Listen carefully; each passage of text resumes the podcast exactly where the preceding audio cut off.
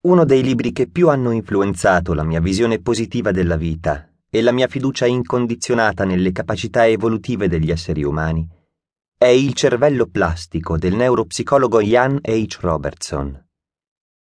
Pubblicato nel 1999, il saggio di Robertson ha divulgato al grande pubblico il risultato di oltre mezzo secolo di ricerche nel campo delle neuroscienze sulle capacità plastiche del cervello ovvero sulla capacità dell'esperienza e della coscienza di modellare e rimodellare la fisionomia neuronale del cervello e plasmare e riplasmare abilità individuali, memoria, apprendimento e comportamento. Cento anni prima, Wallace D. Wattles, scrittore, esponente del nuovo pensiero e fervente ricercatore e sperimentatore nell'ambito della scienza della mente, pubblica Mind, What is it? E le tesi innovative esposte in questo saggio, che presentiamo per la prima volta in edizione italiana, non possono che abbagliare il lettore moderno.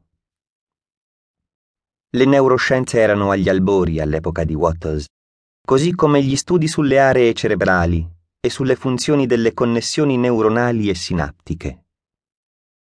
Capisaldi della letteratura e dell'evoluzione della neuropsicologia e delle neuroscienze come Un mondo perduto e ritrovato e Una memoria prodigiosa di Alexandre Luria erano lontani, così come le ricerche di Julian Jaynes sulla funzione antropologica degli emisferi cerebrali e la teoria evolutiva ed emergenziale della coscienza, divulgata nel suo magnifico Il crollo della mente bicamerale e l'origine della coscienza del 1976.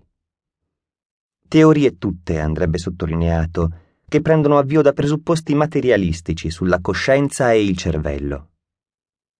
Lontani erano anche gli studi sulle reti neuronali e la cosiddetta regola di Hebb, o regola dell'apprendimento hebbiano, introdotta dallo psicologo canadese Donald Hebb nel 1949 e che recita Se un neurone A è abbastanza vicino a un neurone B da contribuire ripetutamente in maniera duratura alla sua eccitazione, allora ha luogo in entrambi i neuroni un processo di crescita o di cambiamento metabolico, tale per cui l'efficacia di A nell'eccitare B viene accresciuta. La regola di Hebb è uno dei cardini della teoria della neuroplasticità cerebrale. Indica che un comportamento, o per meglio dire una eccitazione neuronale, attivata da diversi eventi che includono apprendimento, esperienze, emozioni, stress, traumi, sentimenti, eccetera, e in particolare un comportamento ripetuto, creano interconnessioni specifiche tra neuroni, come i tasti di un pianoforte premuti per comporre accordi, e che queste interconnessioni tendono a riattivarsi, ripetendo e rafforzando lo stesso schema, alla riproposizione del comportamento o al verificarsi del medesimo evento e della medesima eccitazione. Ciò significa direttamente che è l'esperienza a plasmare la struttura neuronale del cervello e indirettamente che possiamo riprogrammare il nostro cervello riprogrammando le interconnessioni neuronali, ovvero creando nuove interconnessioni attraverso nuovi comportamenti volontari. Mi sono soffermato su questo punto perché è l'unico aggiornamento essenziale da apportare alla teoria sperimentale della incisione dell'esperienza e del comportamento nelle aree cerebrali illustrata da Wattles in questo saggio. Oggi sappiamo, infatti, che specifiche aree cerebrali sono deputate a specifiche funzionalità cognitive e comportamentali.